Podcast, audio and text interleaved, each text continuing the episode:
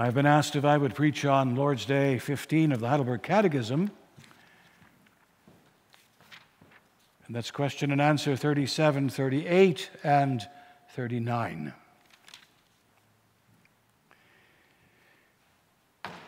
So there, Lord's Day 15, beginning at 37. What do you confess when you say that he suffered during all the time he lived on earth, but especially at the end? Christ bore in body and soul the wrath of God against the sin of the whole human race.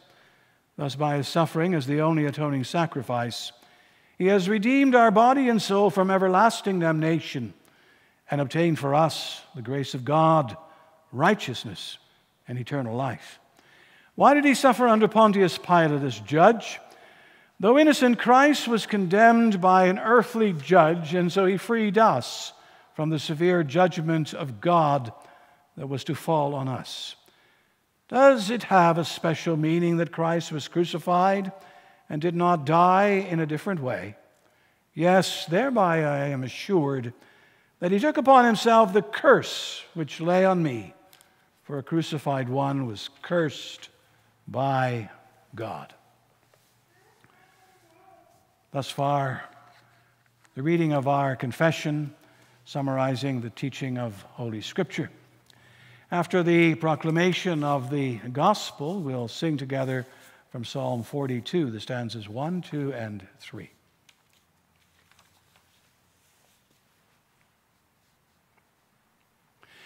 Beloved congregation of our Lord and our Savior Jesus Christ, suppose that in this coming week someone was to come up to you and ask you, Why are you so committed to Jesus Christ?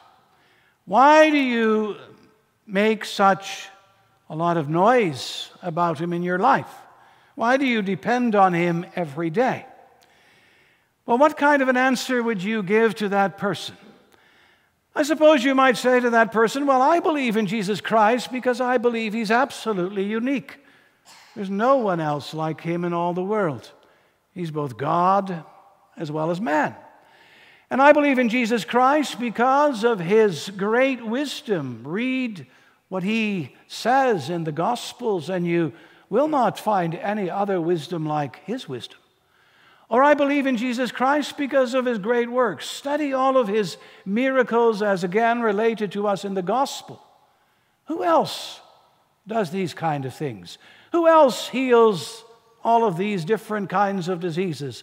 Who else has such great compassion on people and even raises some of them from the dead? Or you might say, Well, I believe in Jesus Christ not only because of that, but also because he is the one who ultimately suffered for me and died and rose again and ascended into heaven. And he's coming again, coming on the clouds of heaven to judge the living and the dead. Well, I would say if you answer in that kind of a manner, that's a fairly good answer. But suppose the person who is asking you says, Well, thank you very much for that, but can you give me any kind of a deeper reason as to why I should believe in Jesus Christ like you do? What would you tell that person? What could you tell that person? Well, perhaps what you could do is hook into the wisdom of Lord's Day 15 of the Heidelberg Catechism. For there too, as mentioned, we are confronted with the sufferings of our Lord, but Perhaps there, in more than in any other place, it becomes clear to us what it really is that Christ has done for us. The depths to which he has gone for us and for our salvation. And so I'd like to preach to you this afternoon on the following theme suffering like no other. And we're going to see that Christ bears God's wrath for us. Secondly, Christ suffers God's judgment for us. And finally, Christ takes God's curse for us. So, suffering like no other. Well, you can see that Lord's Day 15 of the Heidelberg Catechism opens as it does in line with what we confess in the Apostles' Creed, and it zeroes in on one word, and that particular word is the word suffered. Christ suffered. Now, in a way, that's not such a surprising word because there is a sense, of course, in which we all suffer. Isn't that true? No matter how young or how old you are, we have some kind of experience or acquaintance with suffering. Maybe you're very young. But I think at a very young age, you know what it is to be sad. You know what it is to be disappointed. You, know what a spanking feels like, probably, or a toothache or a stomach ache. You know that words can hurt you and that bullies are not exactly to be appreciated or applauded. You don't have to be old to experience those things. And of course, if you're older, then you perhaps know even more what it is like to suffer.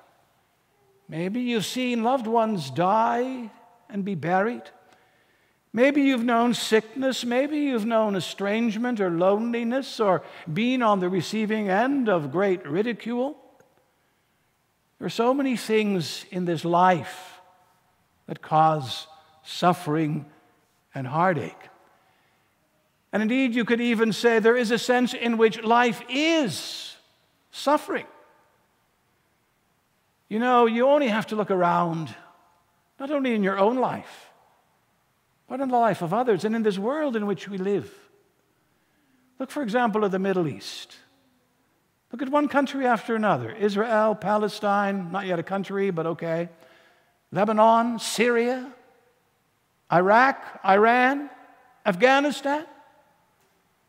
So much suffering, so much instability, so many unexpected terrorist attacks going off one after another. Or what about Africa? So much of Africa is, sad to say, a basket case, filled with conflict between Islam and Christianity, filled with corruption and disease and suffering. And what about Latin America? Maybe you've heard these days about those people from Honduras and El Salvador making their way, hopefully, towards the United States because they say, in the countries where we are living, there is no life, there is no opportunity, there is no future for us or for our children. So you see, suffering is everywhere. And hence, when we come across that particular word in Lord's Day 15, we are not surprised. And neither are we surprised to read that our Lord Jesus Christ suffered. We would have expected that, perhaps even predicted it. And in light of that, notice the Catechism also says that when it comes to his suffering, he, he suffered during all of his life on earth. It was one long experience of suffering from birth to young age to teenagehood, to adulthood, to manhood. And as he went along, it became progressively worse. The Catechism says, summarizing Scripture, he suffered especially at the end of his life. And so he suffered. And we ask ourselves, what's so special about his suffering? And why does the Creed put a spotlight on it? And what can we learn from it? Well, what we need to learn is that Christ suffered unlike any other, that his sufferings were unique. Yes, and this comes out in the expression that we read together a moment ago about the wrath of God against the whole human race.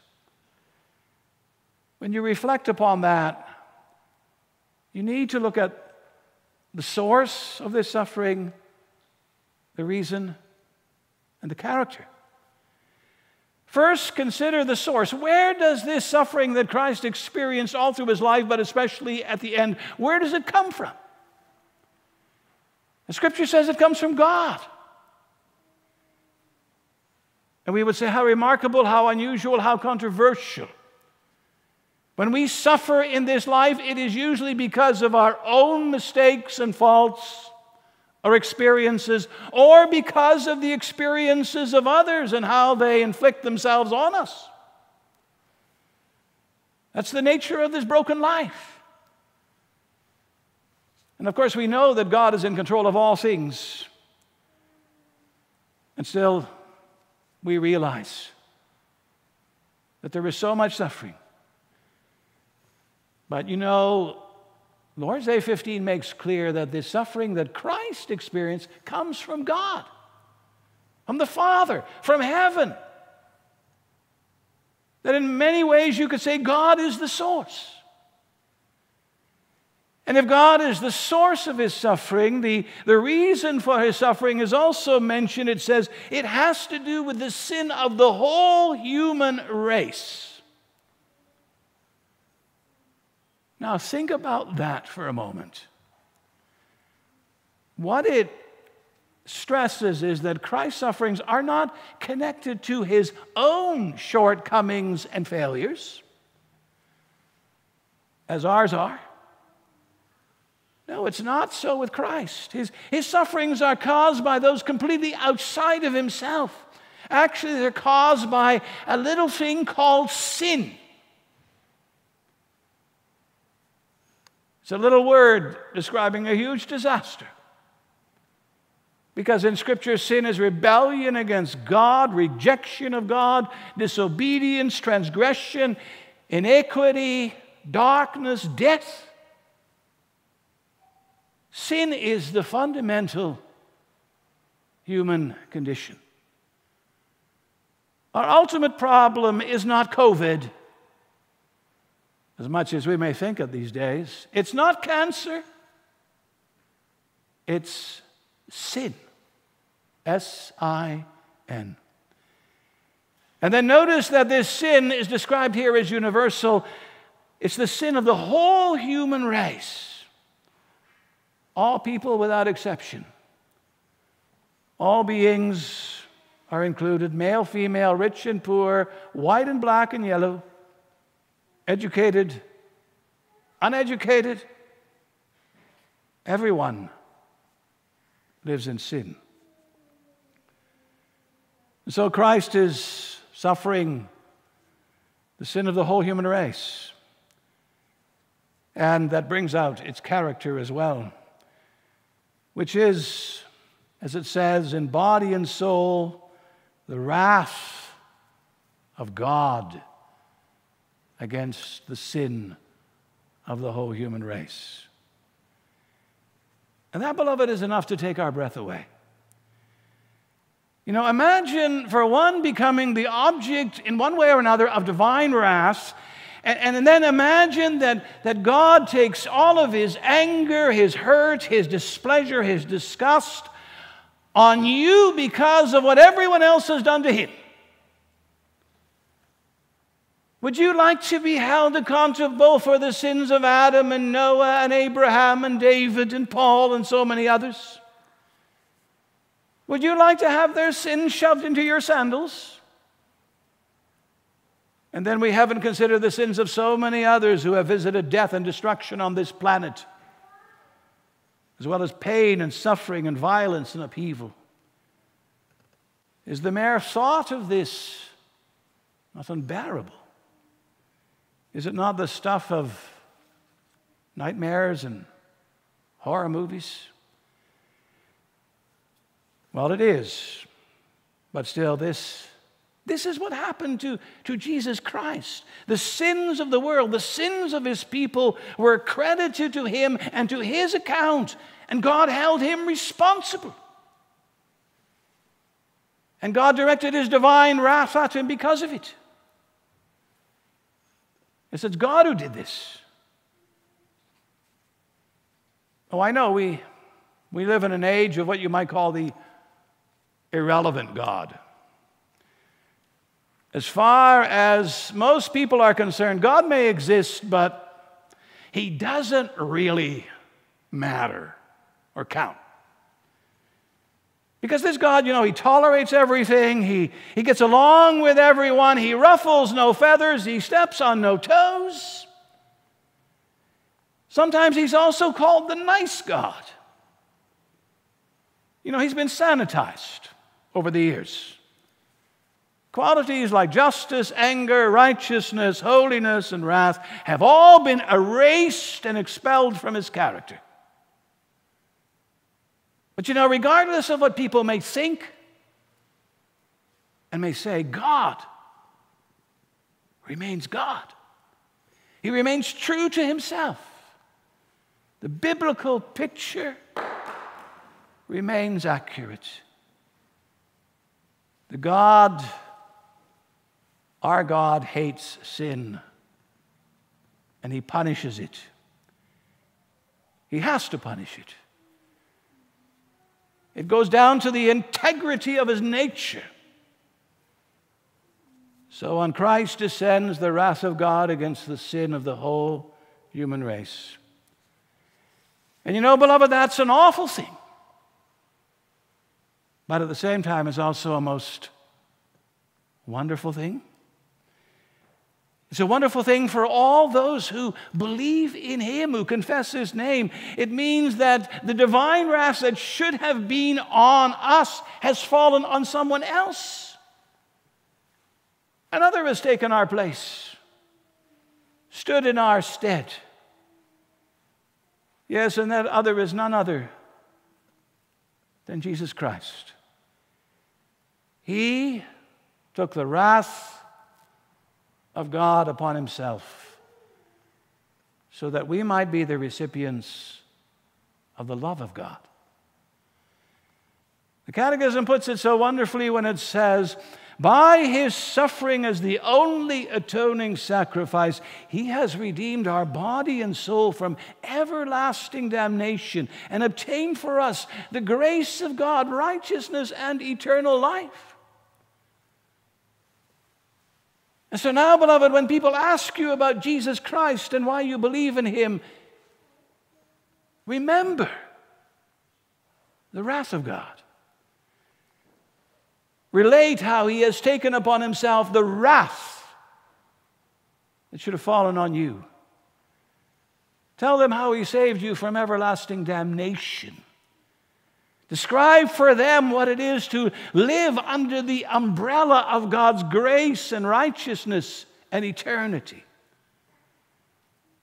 Impress Jesus Christ upon them so that they may experience and claim these same blessings. But then I would also say, don't stop there. For notice, the creed doesn't stop there either. As a matter of fact, the creed links the sufferings of Jesus Christ and puts them under Pontius Pilate. The actual expression in the confession is suffered under Pontius Pilate. Now, again, we have to wonder about this. What is a, a, spineless character like Pilate doing in such a beautiful Christian ancient confession? You know, the fact that Mary is mentioned in this confession of faith is one thing. At least Mary has integrity, Mary has faith, Mary has this, this wonderful ability to submit her life to, to God and to his will. But Pilate, you can't really say a good thing about Pilate, can you? An unbeliever, a Roman, a man pleaser, a self server. So we ask ourselves, what is Pontius Pilate doing here in the Apostles' Creed, that most respected of Christian symbols? Well, there's a number of reasons. First, he's there to remind us that the sufferings of Jesus Christ were real, that they took place at a certain time, in a certain place before a certain man. In short, our faith is not based on fiction, much less science fiction. What the Bible says really happened. We are dealing with an actual proven historical fact here. And second, Pontius Pilate is there to remind us that Christ was judged. You might say Pilate represents all human justice. Pilate is, if we take Romans 13 seriously, believe it or not, a servant of God. It's his duty to provide, preside over the affairs of men. It's his calling to judge justly. It's his responsibility to hand out right sentences. And of course, we, we know that he did not do so in the case of our Lord Jesus Christ, but still, Christ appears before a real human judge. And third, Pilate is there also to remind us of a deeper judgment. When Christ is declared to be guilty by Pilate, there is someone else who is also declaring him guilty, and that's God. Pontius Pilate, before Pontius Pilate, he stands as the one accused by the Jews of blasphemy against God and rebellion against Rome. But before God, he stands as the great sin bearer, as the iniquity carrier. As Isaiah the prophet says, but, but God has laid on him the iniquity of us all. And fourth, you can say Pilate is there to remind us of actually where we should be standing. But the fact of the matter is that Jesus Christ shouldn't be standing before Pontius Pilate. He doesn't deserve to be there. He's committed no crime. But you and I, that's a different story. We deserve to be there. Because of all the shortcomings, the failures, the disappointments, the violations of God's law. Sometimes we talk about sins of omission and sins of commission. Sins of commission, those are the kind of sins that you do openly and maybe in premeditated fashion. You say things, you do things, you think things that aren't right. Sins of omission are, are the kind of things that we should do for other people and we don't do, or the things we should do to God and we don't do. And all those things condemn us. So we should be standing before Pontius Pilate, not Jesus. The sentence that he received is the sentence that should have fallen on us. So, beloved, when, when people ask you, why are you so in love with Jesus Christ, you should say, not only because of the wrath, but also because of what he has done with respect to judgment. He stood in the place where I should be standing. He is the one who took upon himself not just the wrath of God, but the judgment and the condemnation of God. For me, for you, for all of us. But then there's also one more thing we should add. And that may be, in a sense, the most awful thing of all, and that has to do with the curse of God. After Pontius Pilate judged and condemned Jesus to death, he sentenced him to a death of a peculiar kind. It was not death by the sword or by firing squad or electric chair or injection of poison. It was death by crucifixion.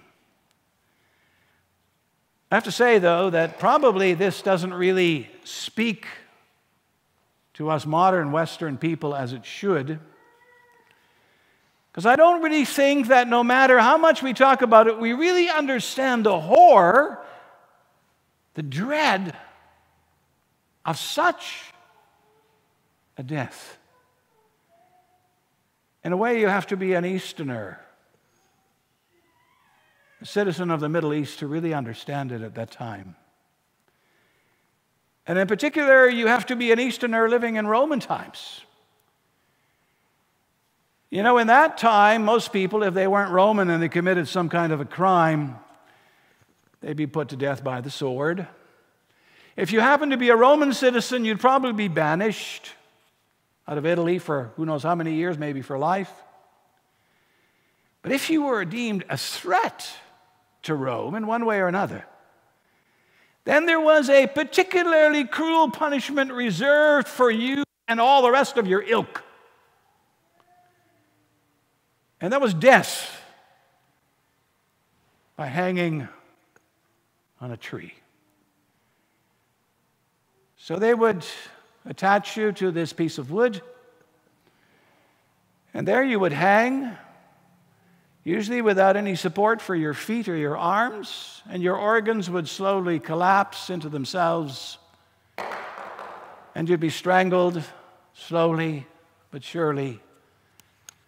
And the birds would come and they would pick out your eyes, and you would suffer for days, sometimes for weeks, a very slow and horrible, horrible death.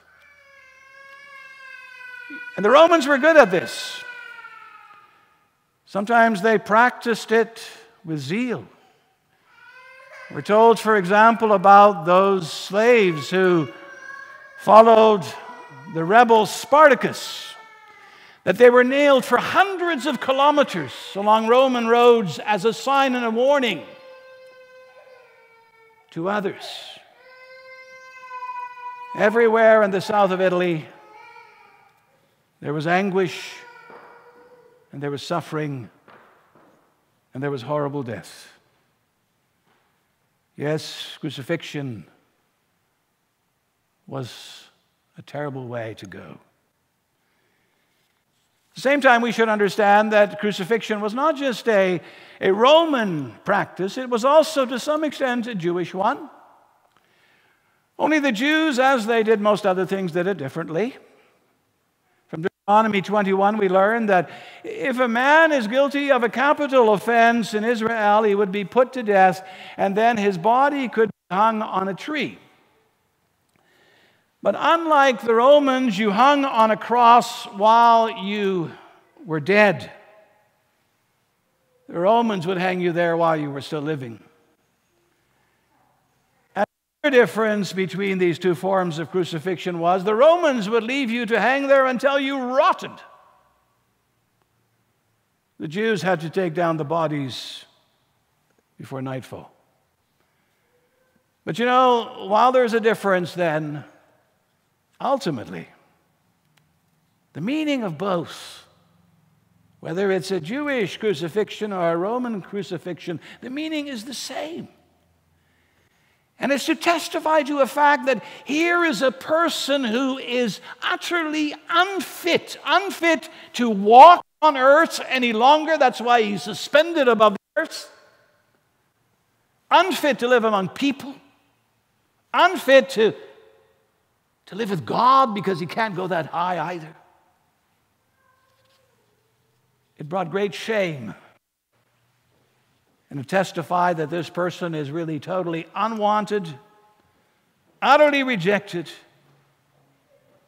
and absolutely unfit for life. Yes, and that's now what Christ Jesus experienced. Pilate hung him on a tree. Pilate put him under a curse. Pilate declared him unfit for communion with mankind and communion with God. And if that isn't bad enough, there's even a deeper meaning here. And it has to do with God the Father. For Pilate wasn't the only one who laid a curse on him, but God did as well. What did our Savior say at a certain moment as he hung on the cross? My God, my God, why have you forsaken me? What is that? But the cry of a cursed man. What is that but the cry of someone with whom all hope is gone? What is that but the proof that Jesus Christ really took upon himself the curse that lay on me?